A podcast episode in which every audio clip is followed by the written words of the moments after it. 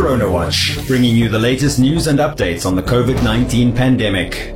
In the latest update by the Ministry of Health and Social Services issued on Saturday, the 21st of August, Namibia had surpassed 200,000 first doses of vaccine administered, with over 95,000 people having now received two doses. The country's recovery rate has also pushed back up to 96%, and there are currently only 2,143 active cases, 210 of whom are in hospital, with 41 in ICU. In some worrying news, though, Deputy Prime Minister and Minister of International Relations and Cooperation, Netumbo Nandi-Ndaitwah, has pointed out that the regions in Namibia that have recorded the highest number of new infections are also still reporting deaths. Vaccine uptake in these regions, she pointed out, was also low, stressing that politicians, as well as health, religious, and traditional leaders, leaders should intensify vaccination awareness to boost vaccine uptake in order to reduce new infections and deaths.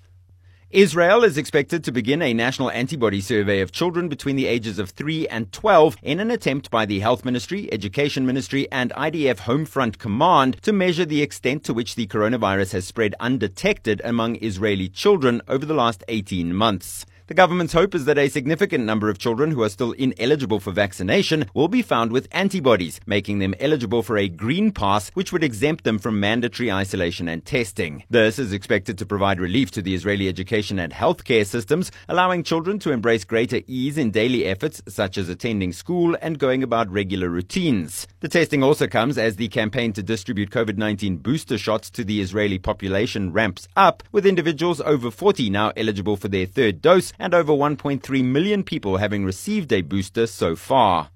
For a sixth straight weekend, thousands of people marched in cities across France to protest the COVID 19 health pass that is now required to access restaurants and cafes, cultural venues, sports arenas, and long distance travel. The protesters denounced what they see as a restriction of their freedom, with many criticizing the measure, claiming the French government was implicitly making vaccines obligatory and unfairly restricting the rights of the unvaccinated.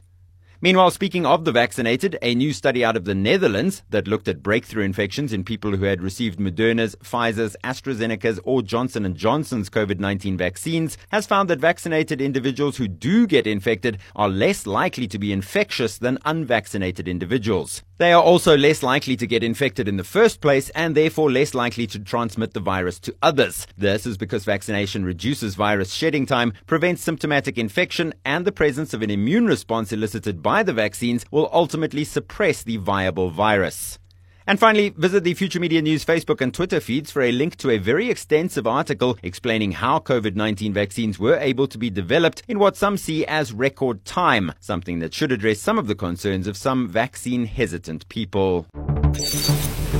Corona Watch, compiled and presented by Future Media News.